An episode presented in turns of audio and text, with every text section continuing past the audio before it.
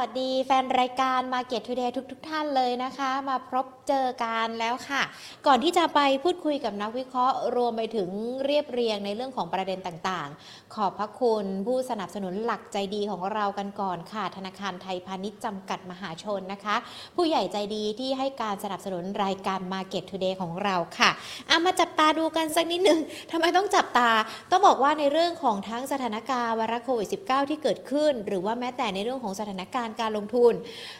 สถานการณ์ความตึงเครียดรัสเซียยูเครน หรือว่าแม้แต่การประชุมเฟดที่เราจับตากันอยู่เนี่ย 15-16 มีนาคม ล้วนแล้วแต่มีผลมีปัจจัยต่อในเรื่องของการลงทุนทั้งหมดทั้งสิ้นเลยนะคะ ดังนั้นเองอาจจะต้องมาพิจารณากันอย่างรอบด้านกันด้วยอามาเริ่มกันสักนิดนึงดีกว่าสำหรับในเรื่องของสถานการณ์ไวรัสโควิด -19 กันก่อน เพราะว่า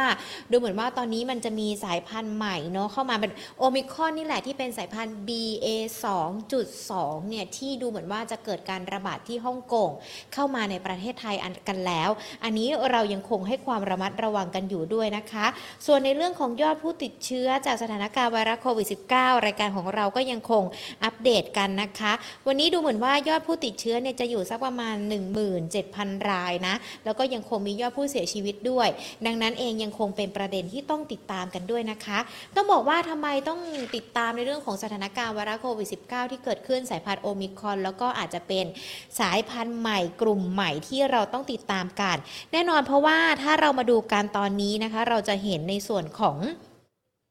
ตลาดหุ้นเอเชียเนี่ยเขามีการปรับตัวลดลงด้วยนะคะ เพราะว่ากังวลในเรื่องของสถานการณ์ไวรัสโควิด -19 ที่เกิดขึ้น ขณะเดียวกันตอนนี้จีนเขาล็อกดาวน์เมืองสวนเจิ้นกันแล้วด้วย เพราะว่าการระบาดที่เพิ่มมากขึ้นนะคะ พอล็อกดาวน์จีนเพิ่มมากขึ้น มันก็เลยอาจจะมีผลทำให้ความกังวลในเรื่องของสถานการณ์การลงทุนมากยิ่งขึ้นด้วย ช่วงเช้าถ้าเรามาดูการตลาดหุ้นในภูมิภาคเอเชียก็มีการปรับตัวลดลงไปเกือบจะทุกกระดานเลยนะคะ เพราะว่ากังวลนี้แหละค่ะสถานการณ์วรัสโควิด -19 ที่เกิดขึ้น ล็อกดาวน์ส่วนเจิ้นกันด้วยนะคะ เพราะว่าถ้ามาดูการข้อมูลของจีนเลยนะ ผู้ติดเชื้อรายใหม่เนี่ยมีกว่า 4,000 คนเลยอะดังนั้นก็ยังคงเป็นประเด็นที่เรายังคงให้น้ำหนักกันด้วยนะคะ ส่วนตลาดหุ้นไทยมาดูกันสักนิดนึงช่วงเช้าเป็นอย่างไรกันบ้าง ช่วงเช้านี้ต้องบอกว่าตลาดหุ้นมีการปรับตัวย่อลงไปนะคะ ปิดกันไป 1,650.02 จุด ปรับลดลงไป 10.13 จุดต้องบอกว่าเปิดตลาดมาช่วงเช้าตลาดมันมีแรงปรับขึ้นมานะคะ แต่ว่าก่อนที่จะปิดช่วงเช้าตลาดก็มีการปรับตัวย่อลงไป น่าจะเกิดจากนี่แหละค่ะความกังวลในเรื่องของการล็อกดาวน์ที่จีน สายพันธุ์โอมิครอนรวมไปถึง ตอนนี้เรายังคงเกาะติดในเรื่องของการส่งสัญญาณ การขึ้นอัตราดอกเบี้ยกันด้วยนะคะ ว่าท้ายที่สุดแล้วเนี่ยเฟดจะเป็นอย่างไรกันบ้าง ช่วงเช้าถ้าเรามาดูการดัชนีทำจุดสูงสุดในช่วงเช้านะคะ1,663.32 จุด จุดต่ำสุด18.8 8-9 จุดนะคะ เดี๋ยวช่วงบ่ายอาจจะต้องมีรุ้นกันด้วย ส่วน 5 อันดับหลักทรัพย์เนาะก็อย่างที่บอกไปอาจจะเป็นตัวแปรที่ทำให้ตลาดหุ้นมีการปรับตัวย่อลงมา เพราะว่าเป็นในส่วนของแรงขายในหุ้นตัวใหญ่ ๆ ด้วย K-Bank เนี่ยปรับตัวย่อลงมา 1.54%นะคะสพปรับลดลงมา 1.69%บ้านปูยังคงปรับตัวลดลงมานะคะ 3.57% TTA ปรับตัวย่อลงมา 8.70%การกุลก็ย่อลงมาเช่นเดียวกัน 2.50%ดูเหมือนว่า จะมีหุ้น 2 ตัวนะคะที่ปรับบวกขึ้นมาได้เนาะ BDMs หุ้นในกลุ่มของท่านโรงพยาบาล บวกขึ้นมา 0.98%รวมไปถึง SCC ที่บวกขึ้นมาได้ 0.26%นะคะ เดี๋ยวภาคบ่ายมาลุ้นกันต่อว่าจะเป็นอย่างไรกันบ้างท่ามกลางสถานการณ์ต่างๆ ที่เกิดขึ้น ขณะเดียวกันในช่วงบ่ายวันนี้นะคะก็ดูเหมือนท่าที ในเรื่องของมาตรการต่างๆ ที่จะออกมาดูแลช่วยเหลือประชาชนลดค่าของชีพแก้ปัญหาปากท้อง หรือว่าแม้แต่ในเรื่องของการแก้ไขราคาน้ำมันที่แพงอยู่ในขณะนี้ถึงแม้ว่าจะเริ่มปรับลดลงแล้ว แต่ว่าเมื่อวานนี้เมื่อเช้านี้เนาะลดลงมาแค่ 40สตางค์ต่อลิตร จากก่อนหน้านี้ที่ขึ้นไปก็หลักบาทอยู่เหมือนกันนะคะ เป็นแบบการปรับลดลงในครั้งนี้ยังไม่เทียบเท่ากับที่เคยขึ้นไปก่อนหน้านี้เนาะดังนั้นเองในช่วงบ่ายวันนี้นะคะ ท่านนายกรัฐมนตรีก็มีการเรียกหน่วยงานที่เกี่ยวข้องกับในเรื่องของกระทรวงที่ดูแลเศรษฐกิจทั้งหมด จะมีการแก้ไขในเรื่องของ ปัญหาปากท้องปัญหาพลังงานนะคะ ที่เราอาจจะต้องเผชิญอยู่ในขณะนี้นะ เดี๋ยวถ้าท่านนายกรัฐมนตรีมีการพูดคุยหรือว่าประชุมยังไงเสร็จแล้วเนี่ยเดี๋ยวจะมาอัปเดตให้ฟังกันด้วยนะคะ ว่าท้ายที่สุดแล้วเนี่ยท่านรัฐมนตรีจะมีการแก้ไขปัญหาอย่างไรกันบ้าง ส่วนคุณผู้ชมที่เข้ามาไม่ว่าจะเป็นทั้ง Facebook หรือว่า YouTube นะคะอะ ทักทายกันสักนิดหนึ่งนะคะ ทางด้านของ YouTube นะคะ สวัสดีทุกทุกท่านเลย คุณหมอดูดวงจีน อาจารย์วิชัยวิไลเพชรรัตนะนะคะ สวัสดีค่ะ คุณอ๋อยสวัสดีค่ะ คุณพีรพงศ์สวัสดีค่ะ คุณอ๋อยบอกว่าตอนนี้ไม่ทราบว่าควรเก็บหุ้นตัวไหนดี หรือว่าควรล้างพอร์ต ไปเก็บเงินสดไว้ก่อนดีหรือเปล่าอะเดี๋ยวเราพูดคุยกับนักวิเคราะห์การจะหยิบยกคำถามของคุณอ๋อยมาสอบถามกันด้วยนะคะ ส่วนทางด้านของ Facebook สวัสดีทุกทุกท่านเลยนะคะ ที่เข้ามาติดตามกัน คุณธงชัยสวัสดีค่ะ คุณมาเรียมแหม่มสวัสดีค่ะ คุณธนวัฒน์นะคะ คุณลัคนาคุณยินนะคะ สวัสดีทุกทุกท่านเลย ที่เข้ามาพูดคุยการผ่านทางด้านของ Facebook นะคะ คุณป้านสวัสดีค่ะ คุณตูนสวัสดีค่ะ เข้ามากันแล้วอย่าลืมกดไลค์กดแชร์กันด้วยนะคะ ใน Facebook เราจะได้มีเพื่อนนักลงทุนท่านอื่น ๆ เข้ามาร่วมพูดคุย แล้วก็มีการแชร์แลกเปลี่ยนมุมมองกันด้วยนะคะ หรือถ้ามีคำถามเขียนคำถามไว้ในคอมเมนต์ได้นะ เดี๋ยวหญิงจะมีการพูดคุยกับนักวิเคราะห์ให้นะคะ วันนี้เราจะพูดคุยกัน กับคุณสุโชติถิระวรรณรัตน์นะคะ ผู้อำนวยการฝ่ายวิจัยบริษัทหลักทรัพย์ KGI ประเทศไทยจำกัดมหาชน พูดคุยกันดีกว่าช่วงที่ผ่านมาเราจะเห็นการปรับลดลงไปของตลาดหุ้นไทยที่ค่อนข้างจะแรงทีเดียว แต่สัก2อสวันการปรับลงแรงก็ค่อยๆ ทยอยปรับเพิ่มขึ้นมา ขึ้นก็เร็วลงก็แรงแบบนี้นักลงทุนจะกำหนดกลยุทธ์การลงทุนอย่างไรกันบ้าง พร้อมๆ ไปกับการติดตามสถานการณ์ต่างๆ ที่เกิดขึ้นด้วยนะคะ เดี๋ยวโทรหาพี่สุโชติกันสักครู่หนึ่งสวัสดีค่ะ คุณแพท PTY นะ เข้ามาพูดคุยกันแล้วนะคะ ส่งสติกเกอร์กันก็ได้หรือว่า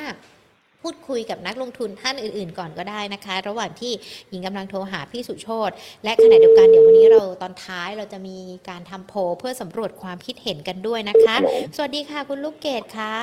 สวัสดีค่ะคุณสุโชตคะ ครับ สวัสดีครับ ค่ะ ต้องบอกว่าแฟนรายการ Market Today ของเรามารอคุณสุโชตกันแล้วนะคะ เพราะว่าอยากจะให้คุณสุโชตช่วยประเมินมุมมองตลาดหุ้นกันสักนิดนึงค่ะ เพราะว่าอย่างสัปดาห์ที่ผ่านมา เราก็จะเห็นทั้งปรับตัวลงแรงแล้วก็ปรับขึ้นกันได้ สัปดาห์นี้วันนี้เข้าวันที่ 2 กันแล้ว ก็ยังคงปรับบวกในตอนเช้า แต่พอปิดภาคเช้าตลาดก็ย่อลงไป แบบนี้มันเกิดจากปัจจัยอะไรหรือว่ามีสาเหตุอะไรกันบ้างหรอคะ ครับตอนนี้นะครับ ผมเชื่อว่าปัจจัยหลักๆ มันจะเป็นปัจจัยจากต่างประเทศนะครับ ที่เข้ามามีผลกับตลาดหุ้นไทย ตอนนี้เป็นหลักเลยนะฮะในไทยปัจจัยในไทยเองคงจะไม่ได้มีผลหลักมากนะนะครับปัจจัยต่างประเทศที่ผมบอกว่ามันมีผลกับตลาดหุ้นไทยในช่วงนี้เนี่ยอันดับแรกเลยนะครับ ก็คือยังคงมองข้ามรัสเซียกับยูเครนไม่ได้นะครับเพราะเมื่อคืนนะครับต้องบอกว่าทางเมื่อคืนเวลาประเทศไทยเนี่ยรัสเซียกับยูเครนมีการเจรจารอบที่สี่นะครับแล้วก็ตลาดหุ้นทางฝั่งสหรัฐเนี่ย มีการบวกขึ้นไปค่อนข้างเยอะพอสมควรนะครับสุดท้ายสุดท้ายแล้วพอหาข้อสรุปไม่ได้เนี่ยก็มีการปรับตัวลดลงนะครับ ก็เลยทำให้ปัจจัยนี้เนี่ยผมเชื่อว่ายังคงทำให้ตลาดหุ้นเนี่ยยังยังต้องติดตามต่ออยู่นะครับค่ะเพราะว่าคืนวันนี้เนี่ยตามเวลาประเทศไทยยังมีการนัดเจรจากันรอบที่ห้านะครับระหว่างตัวแทนของรัสเซียกับยูเครนนะครับ อันนี้ต้องติดตามต่อนะครับ เสร็จแล้วนะครับ พอต่อเนื่องเลยนะครับ นอกเหนือจาก การคุยกันปุ๊บเนี่ยนะครับ สิ่งที่มันทำให้เกิดผลทันทีเลยก็คือราคาน้ำมันดิบ WTI นะครับ ปรับลงตัวลงแรงทันทีนะครับ แล้วก็ระหว่างช่วงบางช่วงเนี่ยมีจังหวะการหลุด100เหรียญดอลลาร์สหรัฐต่อบาร์เรลด้วยนะครับ ลักษณะนี้เนี่ยก็เลยทำให้เกิดสิ่งหนึ่งที่เกิดขึ้นก็คือตลาดหุ้นมีความมีการต้องบอกว่ามันมีหุ้นที่บวกกับหุ้นที่ลบนะหุ้นในกลุ่มพลังงานเนี่ยแล้วก็หุ้นในกลุ่มที่เป็นลักษณะของ commodity เนี่ยเป็นลบนะครับเพราะราคาลง นะครับแต่ว่าหุ้นที่เป็นต้นทุนการผลิตนะเป็นภาคการผลิตต่างๆ แล้วก็ใช้เอ่อราคาน้ำมันเป็นต้นทุนเนี่ยต้องบอกว่าได้ผลบวกนะครับก็เลยทำให้มันชดเชยกันไปนะครับในเรื่องนี้นะครับค่ะเพราะฉะนั้นประเด็นเรื่องของรัสเซียกับยูเครนเนี่ยมันมีทั้งบวกและลบนะครับเลยทำให้ตลาดหุ้นยังคงผันผวนอยู่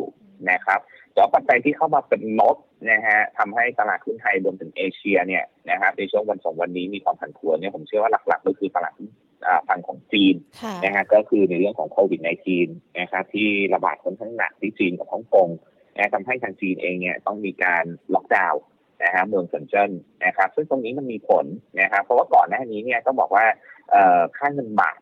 นะครับ มีการแข่งค่าขึ้นมา เพราะว่าหลายฝ่ายเนี่ยรวมถึงนักลงทุนต่างชาติเนี่ยมีความคาดหวังเชิงบวกค่อนข้างมากว่าจีนเนี่ยจะเริ่มผ่อนคลายการเดินทางแล้วค่ะ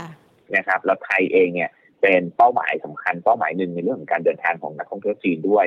นะครับแต่พอเริ่มมีกระแสในเรื่องของการล็อกดาวน์นะฮะรวมถึงการควบคุมโควิด -19 แบบยังเข้มข้นอยู่นะเพราะฉะนั้นตรงนี้เนี่ยทำให้ความหวังว่านักท่องเที่ยวจีนที่จะเดินทางไปประเทศอื่นๆ รวมถึงในไทยเองเนี่ยนะฮะมันชะลอลงไปนะครับทำให้ความคาดหวังตรงนี้มองว่าอาจจะต้องมีการเลื่อนบ้างนะครับ ก็เลยทำให้เป็นปัจจัยลบที่เกิดขึ้นค่ะนะฮะแล้วเราก็เห็นก็คือตลาดหุ้นในภูมิภาคเอเชียเนี่ย ปรับตัวลงค่อนข้างหนักเลยนะครับในช่วงวันสองวันนี้รวมถึงประเทศไทยเองก็ได้รับผลกระทบนะฮะจะขึ้นดีๆ ก็มีแรงขายเหมือนกันนะครับ ก็เลยทำให้เกิดเหตุการณ์นี้เกิดขึ้นค่ะนะครับรวมถึงคืนวันพุธนะครับ หรืออาจจะเป็นเราก็คงจะรู้กันช่วงอ่าเช้าวันพฤหัสนะครับ ก็คือในเรื่องของการประชุมเฟดนะครับ การประชุมเฟดแน่นอนคงจะมีการขึ้นดอกเบี้ยนะครับ 0.5อ่า0.25 นะครับอ่าประมาณ 25 basis point นะครับ เพียงแต่ว่าตรงนี้เนี่ย ผมเชื่อว่านักลงทุนก็จะต้องเป็นลักษณะของการเวทแอนซีหยุดการชะลอการลงทุนบ้างนะครับ ในช่วงของวันพุธนะฮะในช่วงของเนี่ยช่วงช่วงอ่าบ่ายวันอังคารจนถึงช่วงวันพุธนะครับค่ะเพราะอะไรนะฮะเพราะว่าเอ่อนักลงทุนคงจะติดตามรอดูในเรื่องของการแถลงของเฟดที่จะตามมาหลังจากการประชุม แล้วก็หลังจากการขึ้นดอกเบี้ยรอบแรกนะครับ ไม่ว่าจะเป็นในเรื่องของดอกพลอตเอง ไม่ว่าจะเป็นถ้อยแถลงนะครับ ในเรื่องของการดำเนินนโยบายการเงินของเฟดหลังจากนี้ นะเพราะว่าสถานการณ์ตอนนี้มันเปลี่ยนไปจากก่อนหน้านี้พอสมควรอืมนะครับ เนื่องจากว่ามีเรื่องของรัสเซียกับยูเครนเข้ามานะครับ มันก็อาจจะเป็นทั้งแง่บวกและแง่ลบค่ะนะครับอันดับแรกเลยเนี่ยผมเชื่อว่าคงจะแถลงในเรื่องของนโยบายการเงินคงจะไม่ได้เอ่อเข้มงวดเหมือนกับก่อนหน้านี้นะครับเพราะก่อนหน้านี้เนี่ยเฟดเองพยายามที่จะสู้กับในเรื่องของเงินเฟ้อ นะครับก็คงจะมีการขึ้นดอกเบี้ยแบบค่อนข้างที่จะต่อเนื่องนะครับ แต่พอมีเรื่องของรัสเซียกับยูเครนเนี่ยเราต้องติดตามเพิ่มนิดนึงนะครับ ว่าถ้อยแถลงจะออกมาในรูปแบบไหนนะครับ เพราะฉะนั้นก็เลยทำให้ผมเชื่อว่านักลงทุนจะเป็นลักษณะการเล่นซีอยู่บ้างนะครับค่ะรวมถึงนะฮะจะสังเกตอย่างหนึ่งนะครับ ผมจะพูดมาตลอดว่าเอ่อเรื่องของเฟดเรื่องของการขึ้นดอกเบี้ยเนี่ยมันรับรู้ไปในตลาดหุ้นกับตลาดพันธบัตรพอสมควรแล้ว แต่ยังไม่ทั้งหมดค่ะนะฮะยังไม่ทั้งหมดนะครับ ซึ่งถ้าเกิดว่ามันรับรู้ไปแล้วทั้งหมดจริงเนี่ย bond yield ทั้งไทยเองทั้งสหรัฐเองเนี่ยในช่วงสัปดาห์นี้ไม่ควรจะปรับขึ้น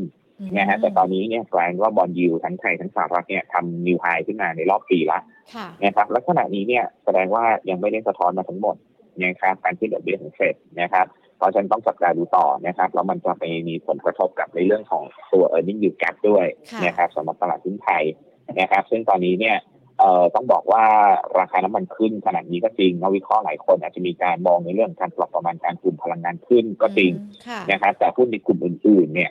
ก็ต้องจับตาดูด้วยเพราะว่านักวิเคราะห์ก็ของเราเองของทางฝ่ายวิสาหกิจเองก็ ยังติดตามดูอยู่นะครับ ผลกระทบเศรษฐกิจในเรื่องของรัสเซียกับยูเครนว่าจะต้องมีการปรับประมาณการลงหรือเปล่าเพราะฉะนั้นก็จะสวนทางกันอ่านะกลุ่มพลังงานปรับขึ้นแต่กลุ่มอื่นๆที่เชื่อมโยงเศรษฐกิจก็จะปรับลง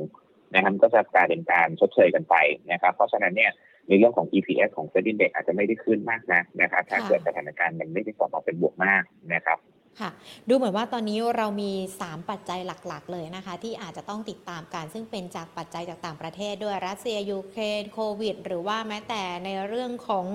เออการประชุมของเฟดซึ่งเป็นปัจจัยที่เราอาจจะครับควบคุมไม่ได้ แต่เราประเมินสถานการณ์กันได้ด้วยนะคะ ดังนั้นในช่วงจังหวะระยะเวลาแบบนี้ ที่คุณสุโชตบอกไปว่าอาจจะเวทแอนซีกันในช่วงของบ่ายวันอังคารไปจนถึงวันพุธ แล้วหลังจากนี้ล่ะคะ เราควรจะมีวิธีการหรือว่านักลงทุนจะต้องจับจังหวะลงทุนกันยังไงดีคะให้เหมาะสมกับปัจจัยต่างๆ ที่เรายังคงต้องติดตามกันนะคะครับสิ่งที่จะเกิดขึ้นเนี่ยนะครับ ผมเชื่อว่าถ้าเป็นลักษณะที่ตามที่เราวิเคราะห์ไว้อะนะครับค่ะก็คือการขึ้นดอกเบี้ยของเฟดเนี่ยจะทำให้เกิดการเคลื่อนย้ายเงินทุนช่วงสั้นๆเกิดขึ้นสำหรับรอบแรกนะครับเสร็จแล้วจากสถิติเนี่ยนะครับถ้าเกิดว่าเศรษฐกิจในภูมิภาคเอเชียรวมถึงไทยเองเนี่ยยังไปได้ดียังฟื้นตัวได้ดีนะครับ หลังจากนี้เป็นต้นไปเนี่ย นะครับตลาดหุ้นน่าจะเริ่มเข้าสู่ในเรื่องของการ sideway up ขึ้นได้ หลังจากที่เฟดขึ้นดอกเบี้ยครั้งแรก แล้วก็มีการเรียกว่ามีการเขย่าขึ้นกันรอบหนึ่งอืมนะครับมีการค่ะเคลื่อนย้ายเงินทุนเขย่ากันรอบหนึ่งนะฮะหลังจากนั้นเนี่ยตลาดหุ้นไทยน่าจะเริ่มเข้าสู่โหมดของการ sideway up ได้ถ้าไม่มีปัจจัยลบอะไรเข้ามาเพิ่มเติมนะครับเพราะฉะนั้นเนี่ยผมก็เลยมองว่าถ้าเกิดว่าตลาดหุ้นไทยมีการปรับตัวลง นะครับ มองเป็นโอกาสในเรื่องของการทยอยซื้อสะสมค่ะนะครับ ก็อาจจะโฟกัสไปที่หุ้นที่เป็นลักษณะของเอ่อกลุ่มธนาคารพาณิชย์นะครับ ที่เชื่อมโยงในเรื่องของการฟื้นตัวของเศรษฐกิจภาคการท่องเที่ยวนะครับหุ้นในกลุ่มภาคการท่องเที่ยวนะครับ แล้วก็หุ้นในกลุ่มที่กลุ่มหนึ่งนะครับผมอยากจะให้ติดไม้ติดมือไว้หน่อยค่ะนะครับถ้าเกิดว่าเรายังกังวลในเรื่องของภาวะสงครามตอนนี้ที่มันยังไม่จบดีสักทีเดียว นะครับต้องบอกมันยังความขัดแย้งมันยังไม่จบสักทีเดียว การเจรจายังไม่ได้ข้อยุตินะครับค่ะแต่อย่างไรก็มีมีการเจรจาที่ดีขึ้น แต่ว่ากลุ่มนี้เนี่ยผมอยากให้มีสิ่งไหนสิ่งรู้ไว้หน่อยก็คือผู้ที่กลุ่มกลุ่มที่เกี่ยวข้องกับพวกปัจจัยสี่อืมค่ะนะฮะผู้ที่กลุ่มที่เกี่ยวข้องกับปัจจัยสี่นะครับก็คือผู้ที่กลุ่มอาหารและยาค่ะนะครับเนื่องจากว่ากลุ่มนี้เนี่ยอ่าอย่างที่เราทราบกันก็คือเงินเฟ้อทำอะไรเขาไม่ได้นะครับ ยังไงคนก็ต้องใช้ยังไงก็ต้องกินนะครับ เพราะฉะนั้นผมเชื่อว่าก็กลุ่มแรกธนาคารพาณิชย์นะครับรับในเรื่องของเศรษฐกิจค่ะ กลุ่มที่สองภาคการท่องเที่ยวนะครับ ก็คาดหวังว่าโควิดนะครับ ถ้าเป็นโรคประจำถิ่นแล้ว การท่องเที่ยวน่าจะเริ่มกลับมานะครับสามนะครับก็คือผู้ในกลุ่มปัจจัยสี่นะครับพวกอาหารและยารักษาโรคนะครับค่ะ อย่างธนาคารวันนี้หลากหลายตัวแล้วก็เป็นตัวใหญ่ ๆ ด้วยนะคะ ที่มีการปรับตัวย่อลงมา ถือว่าเป็นจังหวะที่ครับดีที่จะเข้าไปเก็บได้ไหมคะครับทยอยซื้อนะครับสำหรับค่ะผู้ในกลุ่มธนาคารนะครับ ผมเชื่อว่า เอ่อเมื่อวานนี้เนี่ยจะเห็นอย่างหนึ่งก็คือผู้ในกลุ่มธนาคารมีแรงซื้อเข้ามาค่อนข้างหนาแน่นนะครับแล้วก็ปรับตัวขึ้นมานะครับแต่พอวันนี้เองความกังวลเรื่องของจีนล็อกดาวน์นะครับว่าอาจจะกดทบเศรษฐกิจหรือเปล่านะครับในเรื่องของรัสเซียกับยูเครนที่มันยังไม่จบนะครับ ก็เลยทำให้วันนี้เองเนี่ยหุ้นในกลุ่มธนาคารเนี่ยมีแรงขายเกิดขึ้นนะครับค่ะรวมถึงอีกเรื่องหนึ่งด้วยนะครับ ก็คือค่าเงินบาท นะครับเมื่อกี้เมื่อสักครู่ผมลืมพูดนะค่าเงินบาทเนี่ยอ่อนค่าค่อนข้างหนักมากเลยต่อเนื่องกันนะครับ ก็เลยอาจจะทำให้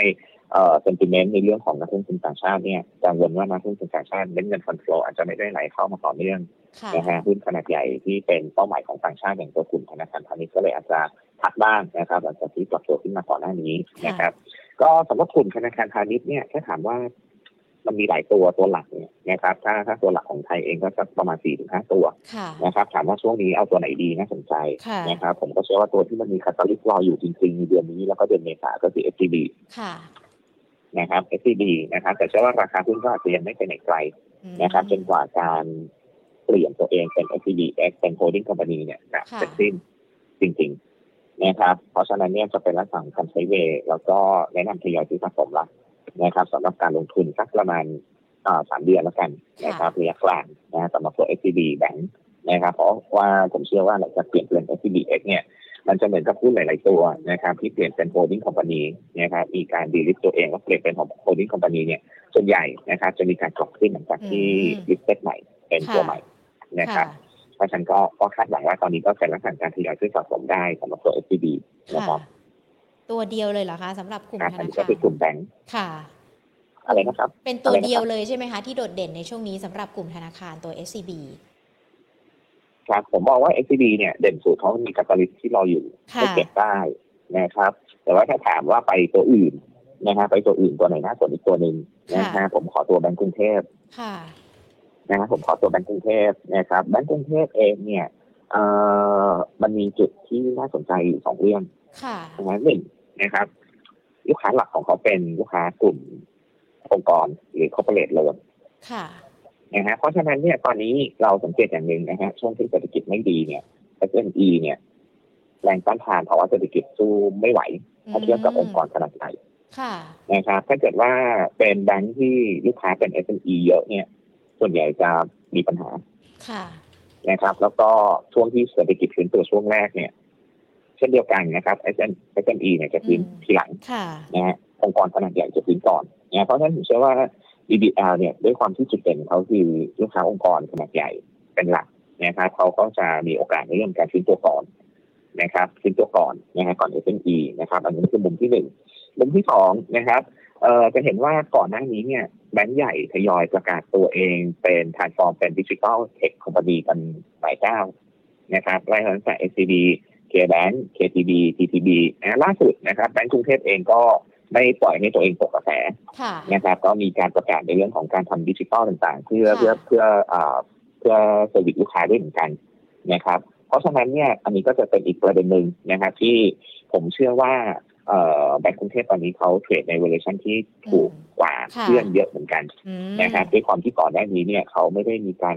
เปลี่ยนตัวเองเป็นเทคคอมพานีไม่ได้ลงทุนค่ะในเรื่องของดิจิทัลมากนักค่ะ นะครับก็เลยอาจจะทำให้ดูเหมือนเป็นแบงก์โบราณอ่าแบงก์แบงก์โบราณปุ๊บเนี่ยค่ะไปซื้อบุกตันอืมนะครับพอเขาประกาศตัวลักษณะนี้เนี่ยด้วยความที่ตอนนี้เนี่ยมันก็ไม่น่าจะฉีกกันมากเกินไปนะด้วยความที่อืมตอนนี้เขาใช้ซื้อบุกของ0.5เองค่ะ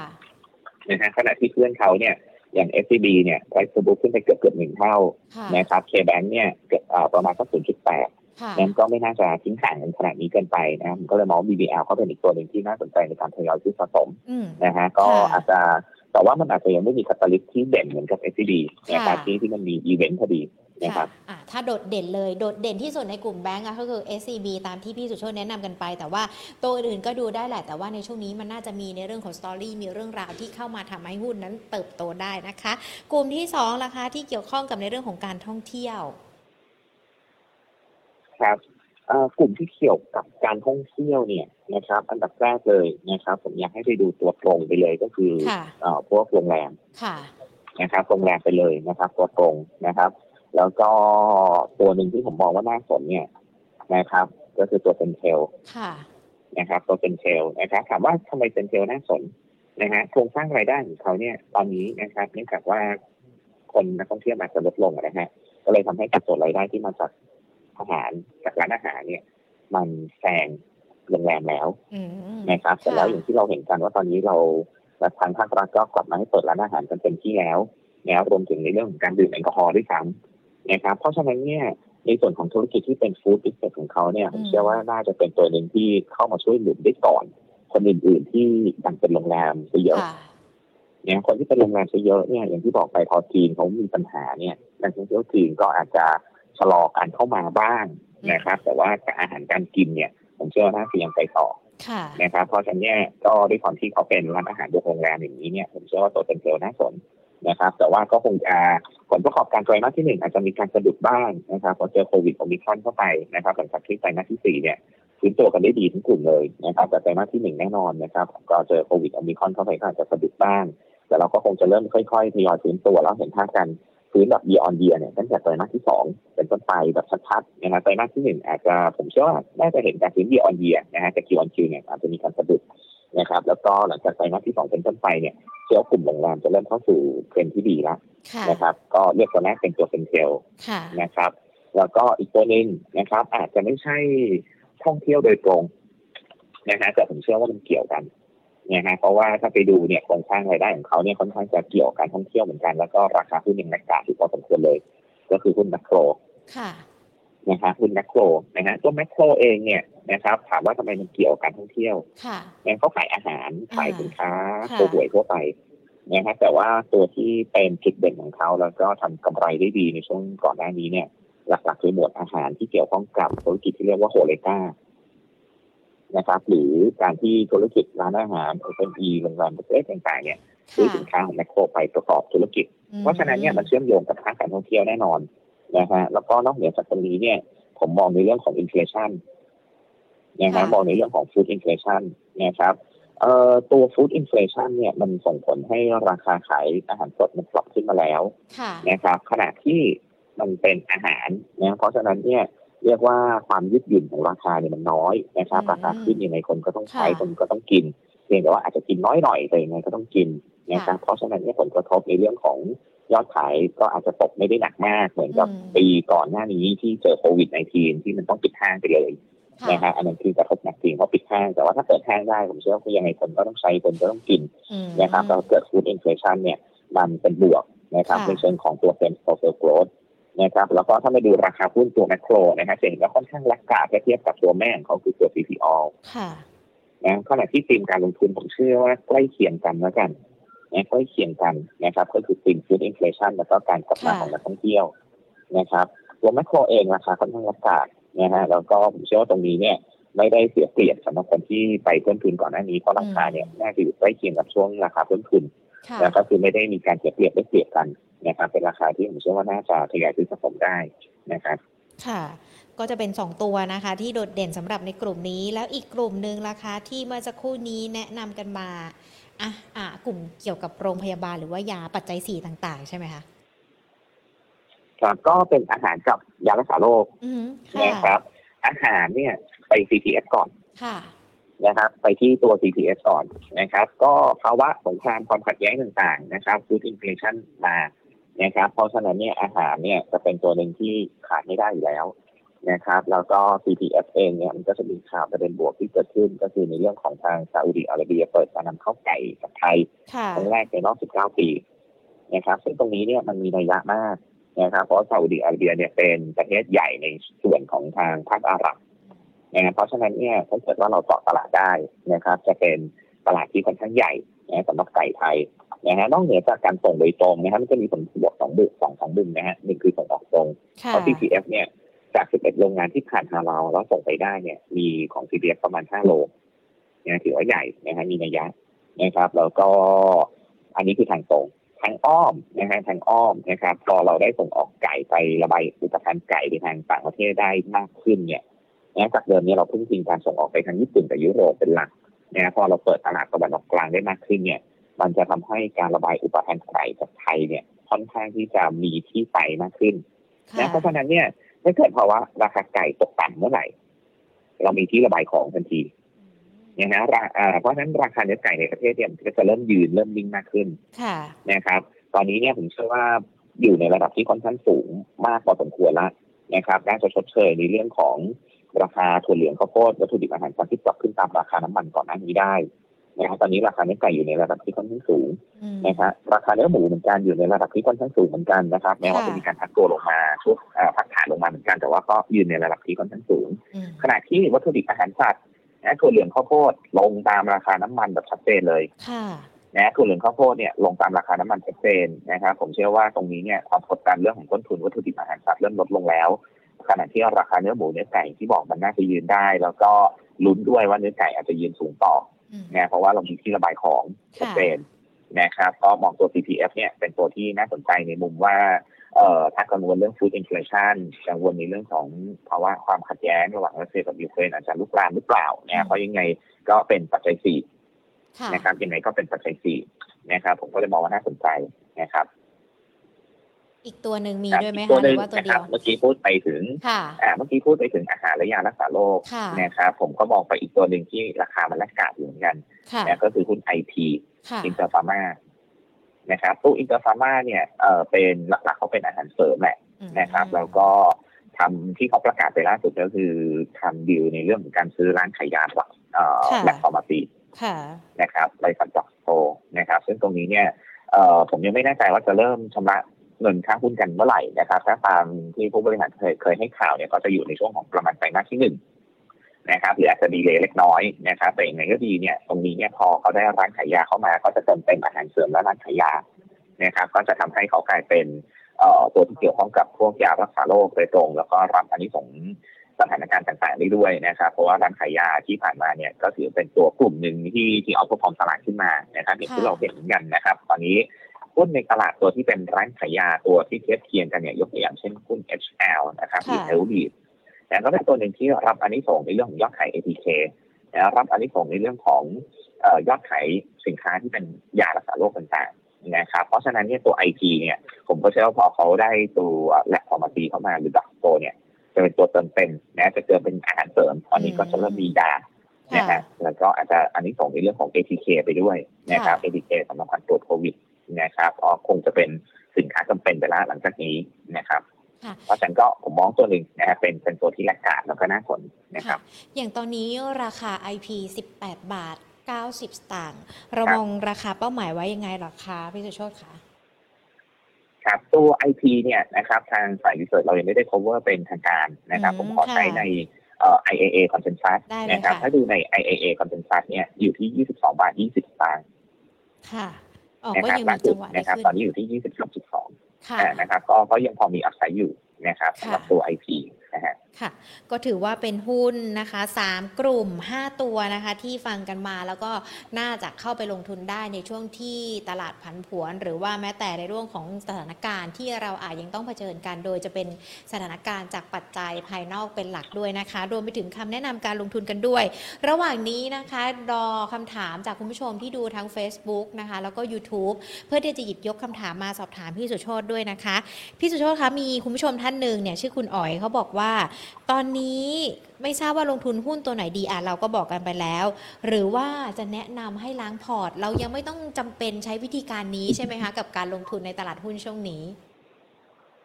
ครับก็สำหรับตอนนี้เนี่ยนะครับ ถ้าถามว่าควรที่จะลดการลงทุนลงบ้างไหมอืมนะครับ อันนี้ก่อนหน้านี้ถ้าเกิดว่ามีการลดการลงทุนก่อนหน้านี้ ตามที่แนะนำไปช่วงเดือนกุมภาเนี่ยค่ะจะเป็นจังหวะดีในเรื่องการรอซื้อของ แต่ว่าถ้าเกิดว่ายังมีของติดไม้ติดมืออยู่เนี่ย ถามว่าตอนนี้มาลดพอร์ตทันไหมอืมนะครับ ตอนนี้เนี่ยผมเชื่อว่าเป็นจังหวะของการทยอยซื้อเพิ่มแล้วนะครัค่ะบถ้าเกิดว่าตลาดที่มีการปรับตัวลง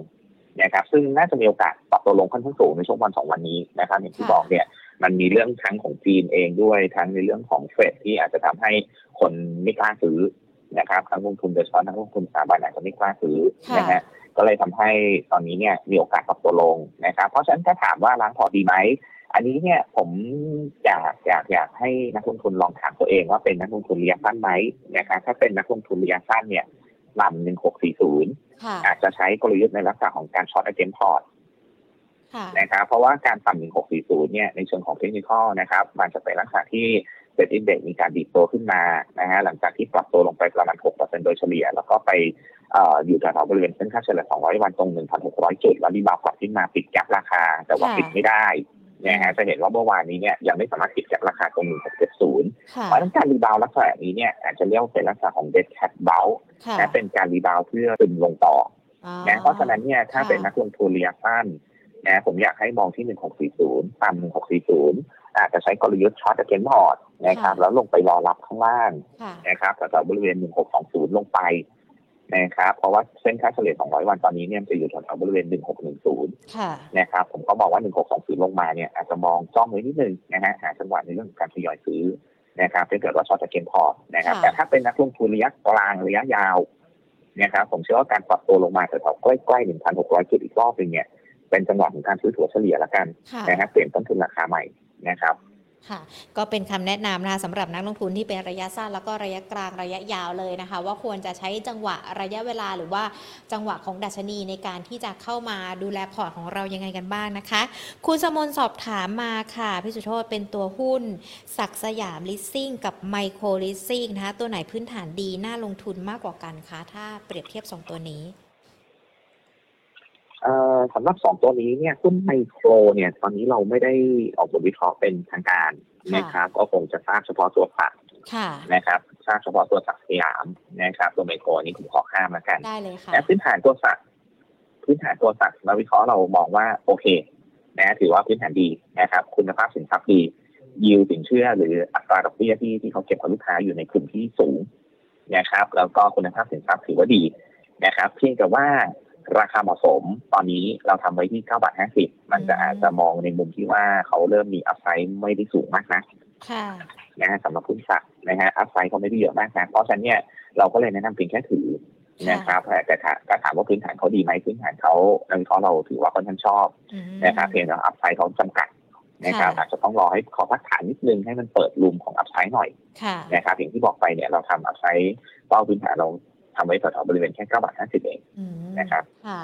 อะก็ตอบคำถามคุณสมน์นะคะ พี่สุโชตคะส่วนหนึ่งเลยเนี่ยเวลาเราเห็นว่าตลาดหุ้นบ้านเราเวลามันจะไปต่อ หรือว่ามันเริ่มมีสัญญาณที่ดี เราก็จะเห็นเม็ดเงินฟันโฟ จากนักลงทุนต่างชาติเข้ามา สัปดาห์ที่ผ่านมามันเป็นหลักแสนล้านบาทเลยนะคะ ในเรื่องของมูลค่าการซื้อขายแล้วก็ต่างชาติก็ซื้อเข้ามาด้วย แต่พอสักปลายปลายสัปดาห์จนถึงเมื่อวานนี้เราจะเห็นเขาซื้อมานิดเดียว หรือว่าบางวันอาจจะมีการขายทำกำไรออกไปด้วย มันไม่ได้เกิดสัญญาณผิดปกติอะไรใช่ไหมคะเกี่ยวกับในเรื่องของฟันโฟ หรือว่าเม็ดเงินต่างชาติเข้ามาค่ะ ครับ ก็ถามว่ามีความผิดปกติไหมนะครับ ตอนนี้ผมต้องบอกว่าหลายฝ่ายและการรวมถึงตัวผมเองยังไม่แน่ใจค่ะเลยว่าเม็ดเงินฟันโฟที่เข้ามาเนี่ยเป็นนักลงทุนที่เป็นนักลงทุนแบบระยะยาวแค่ไหนอืมนะครับหรือมาเทรดดิ้งตามภาวะของในเรื่องของค่าเงินค่ะนะครับ แล้วก็การคาดหวังว่าไทยเองเนี่ยน่าจะเป็นเรียกว่าเป็นอัลฟาของเขาอะนะครับค่ะอาจจะมองในเรื่องของการฟื้นตัวได้ค่อนข้างดีอืมนะเพราะที่ผ่านมาเราก็เจ็บหนัก นะฮะค่ะเพราะฉะนั้นเนี่ยถ้าเกิดเศรษฐกิจเราฟื้นตัวดีเนี่ยมันก็จะเรียกว่าเป็นการหาการหาอัลฟาของเขาค่ะนะครับเพราะฉะนั้นเนี่ยเขาอาจจะเข้ามาเล่นเก็งกำไรนะในช่วงที่ผ่านมานะครับรวมถึงมันจะมีความคาดหวังอยู่เรื่องหนึ่งที่ผมเกริ่นในตอนต้นก็คือค่าเงินบาทค่ะนะครับว่าถ้าเกิดว่าการท่องเที่ยวมันฟื้นตัวเนี่ยไทยเองที่เป็นเป้าหมายของการท่องเที่ยวของนักท่องเที่ยวทั่วโลกเลยเนี่ยอาจจะนะครับทำให้ค่าเงินไทยเนี่ยแข็งค่าขึ้นนะครับแล้วก็เศรษฐกิจเราน่าจะค่อนข้างดีถ้าเทียบกับในภูมิภาคเอเชีย นะครับเพียงแต่ว่าตอนนี้เนี่ยถ้าเกิดว่าสถานการณ์จีนมันไม่เป็นใจลักษณะนี้เนี่ยนะผมก็ก็อยากให้เอ่อจับตาดูนิดนึงนะครับ อาจจะมีการพักการซื้อได้เหมือนกันสำหรับต่างชาติค่ะนะครับ ซึ่งถ้าต่างชาติพักการซื้อเนี่ยนะฮะอัดไฟในเรื่องของการขยับขึ้นของเซ็นดิ้งเด็กก็อาจจะต้องเบาลงหน่อยเหมือนกันนะครับถ้าเทียบกับในช่วงที่ผ่านมา นะครับอืมค่ะอะ ก็เป็นสัญญาณที่เราดูกันทั้งต่างชาติรวมไปถึงในเรื่องของปัจจัยต่างๆ ด้วยนะคะ ทีนี้ย้อนกลับมาปัจจัยในบ้านเรากันสักนิดนึงค่ะ เพราะว่าก่อนหน้านี้เราอาจจะให้น้ำหนักในเรื่องของปัจจัยจากต่างประเทศค่อนข้างที่จะเยอะ วันนี้มันดูเหมือนมีการส่งสัญญาณในเรื่องของเขาเรียกว่าอะไรภาวะทางการเมืองละกัน มีการออกมาให้ข่าวว่าเดี๋ยวจะมีการยุบสภาเลือกตั้งใหม่อะไรดูเหมือนจะไทม์ไลน์ชัดเจนมากขึ้นนะคะ ประเมินสถานการณ์นี้ยังไงดีคะเกี่ยวกับในเรื่องของสถานการณ์ในบ้านเรา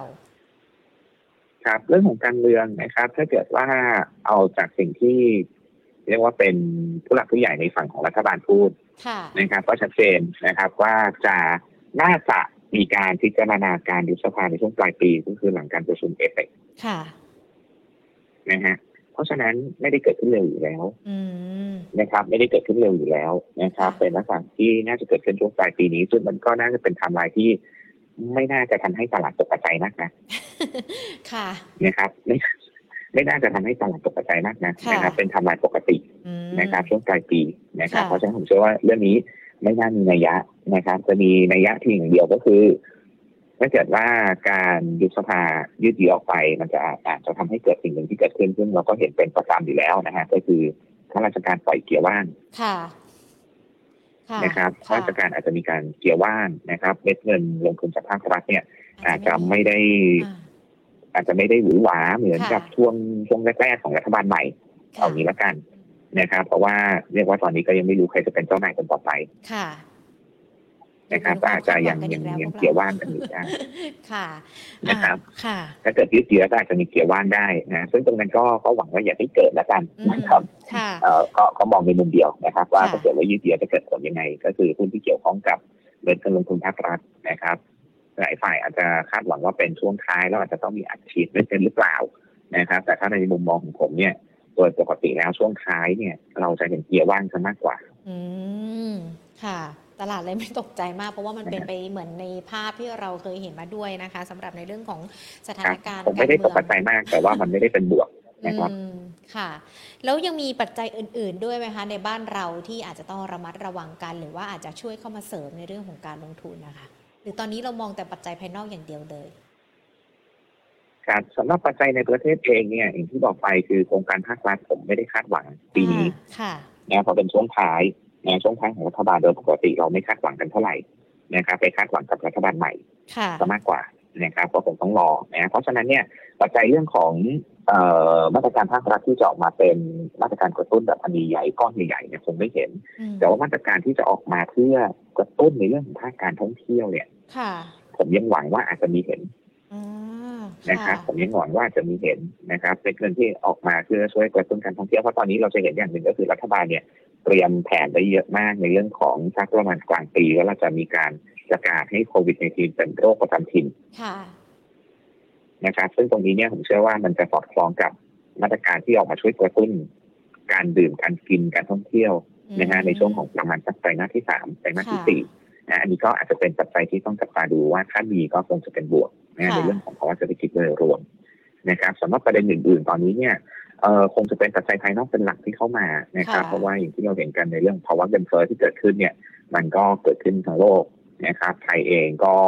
ก็ได้รับผลกระทบไปด้วย แต่ว่าข้อดีอย่างหนึ่งก็คือประเทศไทยเองเนี่ยเราเป็นประเทศ emerging market ค่ะหรือประเทศเกิดใหม่เกิดซึ่งใหม่ต้องบอกว่ารายได้ของเราเนี่ยไปเชื่อมโยงกับสินค้าโภคภัณฑ์เยอะอืมนะเพราะฉะนั้นเนี่ยผลกระทบในเรื่องของเงินเฟ้อเนี่ย โดยโดยโดยปกติแล้วนะฮะมันจะเป็นบวกกับเกษตรกรค่ะ มากกว่าอืม นะฮะมันจะเป็นบวกกับเกษตรกรมากกว่าต้นทุนที่ขึ้นค่ะนะครับแต่อันนี้ก็ต้องจับตาดูในเรื่องของการบริหารจัดการกัน เพราะว่าสิ่งที่ผมกังวลก็คือเกษตรกรเนี่ยอาจจะต้องดู farm income ด้วยนะฮะเพราะว่า farm income ขึ้นก็จริงแต่ว่าต้นทุนปุ๋ยเนี่ยต้องติดตามต่อค่ะนะครับเพราะว่าปุ๋ยเนี่ยมันเกิดขึ้นจากในส่วนของตัวต้นทุนน้ำมันส่วนหนึ่งแล้วก็เอ่อต้องบอกว่าตอนนี้ทางรัสเซียเองเนี่ยอาจจะมีการห้ามส่งออกโพแทสเซียมเนี่ยค่ะที่เอามาผลิตเป็นปุ๋ยค่ะ นะฮะซึ่งตรงนี้เนี่ยมันอาจจะทำให้ราคาปุ๋ยเนี่ยปรับขึ้นนะฮะเพราะฉะนั้นเนี่ยในเรื่องของรายได้เกษตรกรเนี่ย อาจจะได้รับผลกระทบถ้าเกิดว่าราคาสินค้ามันขึ้นไม่ทันค่ะนะครับก็ในภาพรวมก็คงจะเป็นลักษณะนี้หนึ่งก็คือ ก็คงจะคาดหวังเม็ดเงินกระตุ้นภาคการท่องเที่ยวนะฮะค่ะช่วงกลางปีนี้นะครับ หลังจากที่เราปลดล็อกโควิด -19 แล้วก็ประเด็นที่สองก็คือเรื่องของภาวะเงินเฟ้อ นะครับคงจะมีสองประเด็น ค่ะ ก็ถือว่าเป็นประเด็นที่เรายังคงต้องติดตามกันนะคะสำหรับการลงทุนในช่วงนี้พร้อมกับคำแนะนำที่เมื่อสักครู่นี้พี่สุชนแนะนำกันไปแล้วด้วยนะคะ ยังคงมีคำถามเข้ามานะคะ ขอแอบสอบถามสักนิดนึงค่ะ คุณปรีชาสอบถามตัว NBC ค่ะ แนวโน้มจะเป็นยังไงต่อคะสำหรับตัวนี้ครับตัว NBC นะครับ ตัวนี้ผมเข้าใจว่าน่าจะมีการเอ่อ ประกาศบางส่วนออกไปแล้วหรือเปล่าคะในเรื่องของกลุ่มค่ะผู้ถือหุ้นใหม่ที่จะเข้ามาค่ะนะครับ ก็จะมีกลุ่มผู้ถือหุ้นใหม่ที่จะเข้ามานะครับ ซึ่งตรงนี้เนี่ยเอ่อยังไม่แน่ใจนะครับ ว่าว่าเข้ามาแล้วทำอะไรยังไงค่ะกับหุ้น NBC นะครับ เพราะฉะนั้นคงต้องการต่อนะครับ ว่าหลังจากที่เอ่อมีการเข้ามาซื้อหุ้นแล้วเนี่ย จะมีการประกาศในเรื่องของ เอาธุรกิจอะไรเข้ามาเดินหน้าให้หุ้นมันให้ให้หุ้นมันมีกำไรค่ะ นะอันคงต้องตามต่อนะครับ อันนี้ผมขอข้ามว่าว่าว่ามองยังไง เพราะว่าอืไม่รู้จริงๆนะว่าค่ะกลุ่มผู้ถือหุ้นใหม่เนี่ยจะเอาอะไรเข้ามาค่ะนะฮะแล้วตัวแอปล่ะคะมองได้ไหมคะพี่สุโชต APP ใช่นะครับ ตัวนี้ไม่ได้ตามพื้นฐานเขาเหมือนกันค่ะนะครับ ถ้าพูดได้ผมคงพูดในส่วนของเทคนิคเพียงอย่างเดียวค่ะนะครับอะอย่างนั้นผมขอไปที่ NBC ถ้ามองในมุมของเทคนิคได้เลยนะครัค่ะบเป็น sideway up กลุ่มเส้นค่าเฉลี่ยเป็น sideway up นะครับเพียงแต่ว่า indicator ต่างๆเนี่ยเขาเริ่มจะมองในเรื่องของการพัก ถ้าเกิดว่าหลุด 1.7 มันจะเป็นภาพเหมือนกับก่อนหน้านี้ช่วงประมาณสักเอ่อต้นเดือนกุมภานะครับก็คือ sidewayกลุ่มเส้นค่าเฉลี่ยเรียงตัวเป็น sideway up แต่พอมีหลุดนะฮะในส่วนของกรอบ sideway ของเขาปุ๊บก็จะมีการพักฐานลงไปทีหนึ่งนะเช่นเดียวกันนะครับดูตรง 1.7 นะครับสำหรับตัว NTC ถ้าเกิดว่ามีตันตรง1.7 เมื่อไหร่เนี่ยอาจจะมีการพักฐานลงมานะครับ แต่ว่ายังเป็นการพักฐานในกรอบของการ sideway up อยู่ค่ะ นะครับผมก็มองแนวรับเนี่ยอาจจะอยู่แถวๆสักบริเวณ 1.6 ลงมาจนถึง 1.5ค่ะนะสำหรับตัว NDC นะครับค่ะภาพรวมคงเป็นลักษณะนี้นะครับ แล้วก็อีกตัวคือหุ้น APP นะครับค่ะหุ้นแอปนะครับ pattern เขาจะเป็นลักษณะของ rounding bottom คือเป็น U curve การเป็นตัวเป็นรูปตัว U ค่ะนะครับลักษณะนี้ลงมานะครับพักฐานลงมาแรงๆจาก 5 บาทลงมาหยุดตรงแถวๆเส้นค่าเฉลี่ย200 วันตรง3บาท60นะมี error นิดนึงสักประมาณ 20สตางค์ นะครับเพราะฉะนั้นเนี่ยเขายืนได้แล้วตรง3บาท60นะแกว่งตัวขึ้น sideway up ขึ้นมานะครับ ก็จะเป็นลักษณะของการทิ้งตัวเป็นลักษณะ U curve นะฮะอืมเป็นตัว U ลักษณะนี้เนี่ยผมมองก็คือขึ้นไปจุดที่เขาก่อนที่เขาจะมีการตัดลงมาพักฐานแรงๆเนี่ยค่ะตรงบริเวณ4บาท40 ก็คงจะเป็นเป้าหมายนะครับ แล้วก็ถ้าจะมามองในส่วนของแนวรับเนี่ย ก็จะมองแนวรับของเขาแถวๆบริเวณ3บาท90 นะฮะ แล้วก็ถ้าหลุด3บาท60 เนี่ย แสดงว่าความพยายามที่จะฟื้นตัวขึ้นมาเนี่ยก็อาจจะเฟลอืม นะครับก็ค่ะอาจจะต้อง stop loss ก่อนถ้าหลุด3บาท60ค่ะ เป็นภาพทางเทคนิคละกันนะคะ เป็นคำแนะนำที่ที่คุณประเอ่อประชาสะปรีชาถามมานะคะ คุณทีสอบถามตัวแบมค่ะ ทุนที่ 21 บาท 50สตางค์ถือต่อดีไหมคะ ปัจจัยพื้นฐานดีไหมคะสำหรับตัวนี้แบม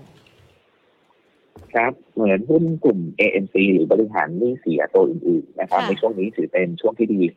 นะครับช่วงที่ดีนะครับ เพราะอะไรนะฮะ ตอนนี้เนี่ยเอ่อแบงค์ชาติไทยเขียวให้ทางธนาคารพาณิชย์เนี่ยจับมือ JV กับกลุ่ม ANC ทั้งหลายค่ะในการเอาหนี้เสียเนี่ยไปบริหารนะครับ ซึ่งตอนนี้เนี่ยทุกคนพูดเหมือนกันหมดเลยนะครับไม่ว่าจะเป็น JMT ชัยโยแบมอืมนะฮะว่าคุยกับธนาคารพาณิชย์อยู่ค่ะแต่ละคนก็จับมือกับพันธมิตรของตัวเองนะครับที่จะจัดตั้ง JV ในการบริหารหนี้เสีย แล้วเพราะฉะนั้นเนี่ยพูดง่ายๆคือหุ้น BAM เนี่ยผมเชื่อว่ารอข่าว อืมนะฮะค่ะรอข่าวนะครับเหมือน JMT กับ CHAYO นะฮะก็คือรอข่าวว่าเอ่อจะประกาศในเรื่องของพันธมิตรนะครับธนาคารพาณิชย์ตัวไหนนะครับ แล้วก็ port size ใหญ่แค่ไหนนะครับที่จะให้เขามาบริหารหนี้เสียค่ะนะครับ แล้วก็สำหรับในช่วงนี้เองเนี่ยต้องบอกว่าในช่วงปีที่ผ่านมาเนี่ย BAM เนี่ยเขาเอ่อขายสินทรัพย์ได้ยากหน่อยหนึ่งเพราะติดโควิด nineteen ไปค่ะนะครับ ก็เลยทำให้เรียกว่าการเปิดประมูลก็ไม่ได้ง่ายนักนะแต่ปีนี้เนี่ยเชื่อว่ามันสถานการณ์น่าจะดีขึ้น นะครับ ผมก็เชื่อว่าผลประกอบการน่าจะดีขึ้นแล้วก็จะมีข่าวบวกวาอยู่ในเรื่องของการเป็นพันธมิตรและอ่าการจัดตั้งทีวีนะครับกับทางธนาคารพาณิชย์ต่างๆนะครับเพราะมีลุ้นนะครับ เพราะฉะนั้นไม่อยู่ถือต่อนะสำหรับตัวแบมผมเชื่อว่าไปต่อได้นะครับ แล้วก็ถ้าจะมามองในเชิงของพื้นฐานว่านักวิเคราะห์ของเราให้เป้าพื้นฐานอยู่ประมาณเท่าไหร่นะนักวิเคราะห์ของเราให้เป้าพื้นฐานอยู่ 25 บาทโอ้ในค่ะ25 บาท นะครับก็ก็ยังพอมีอัพไซด์นะครับ ตอนนี้ราคาบนกระดานอยู่ 21 บาทกว่าค่ะๆนะครับยังพอมีอัพไซด์อยู่ก็ซื้อต่อได้นะครับค่ะ ตอนนี้ 21 บาท 20 สตางค์นะคะ ที่ราคาบนกระดานส่วนคุณทีถือไว้ทุนเนี่ย21 บาท 50 ก็ยังไปต่อได้นะคะ อย่างที่พี่สุโชตแนะนำกัน ทิ้งท้ายอีกหนึ่งตัวนะคะสำหรับคุณดีด้าสำหรับตัว next point ค่ะมองยังไงคะตัวนี้ NEX ครับหุ้น NEX นะครับ ก่อนหน้านี้เนี่ยราคาหุ้นก็ตอบรับในเรื่องของการเข้าเป็นกลุ่มเดียวกับ EA ค่ะนะครับแล้วก็อาจจะมีความคาดหวังในเรื่องของการขายรถบัสอ่าทั้งดีเซลด้วย แล้วก็ตัวที่เป็นความหวังเลยคือรถบัสที่เกี่ยวข้องกับรถอ่า EV นะที่เป็นกระแสรักตอนนี้ค่ะนะครับ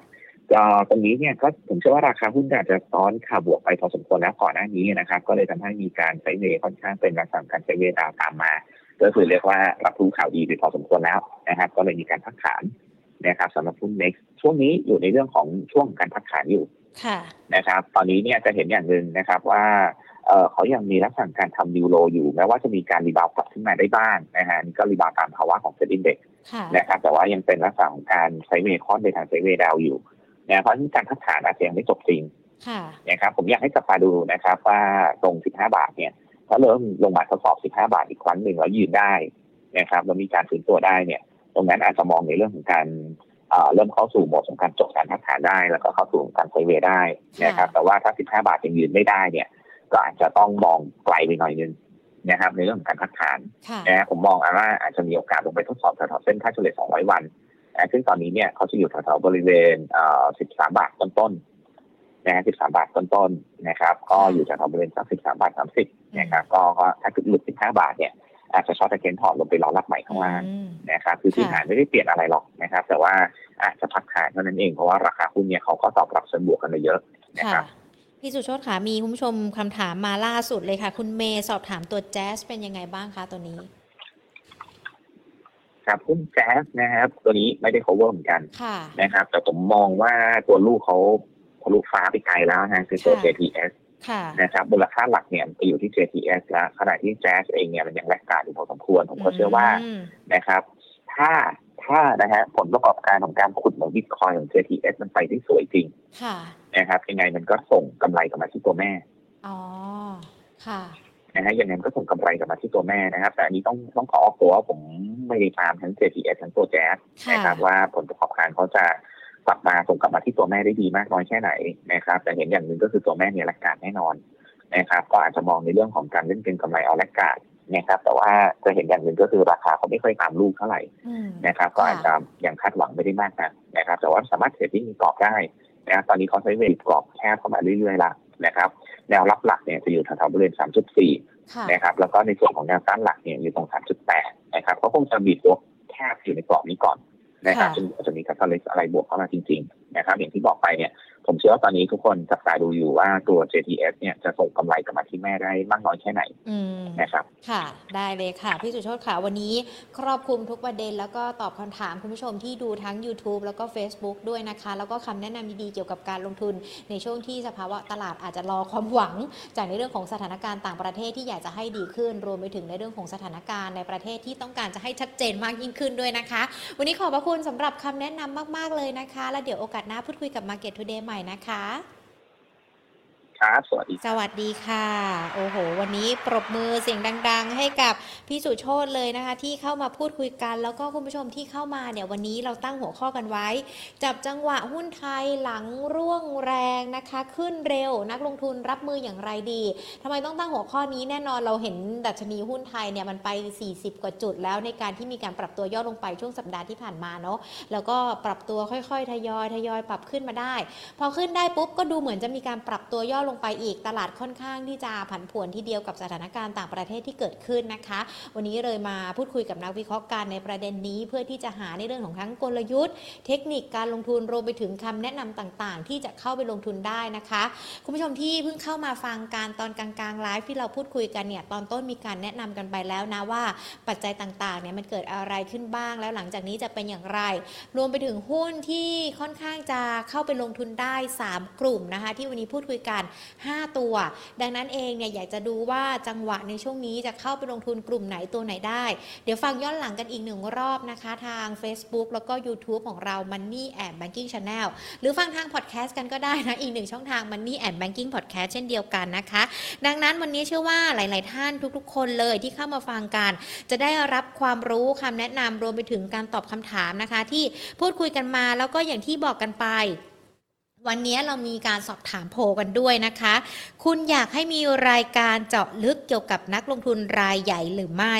อยากให้มีเพราะว่าอยากเรียนรู้วิธีคิด 57%อยากให้มีอยากเรียนรู้พอร์ต 25% ไม่สนใจ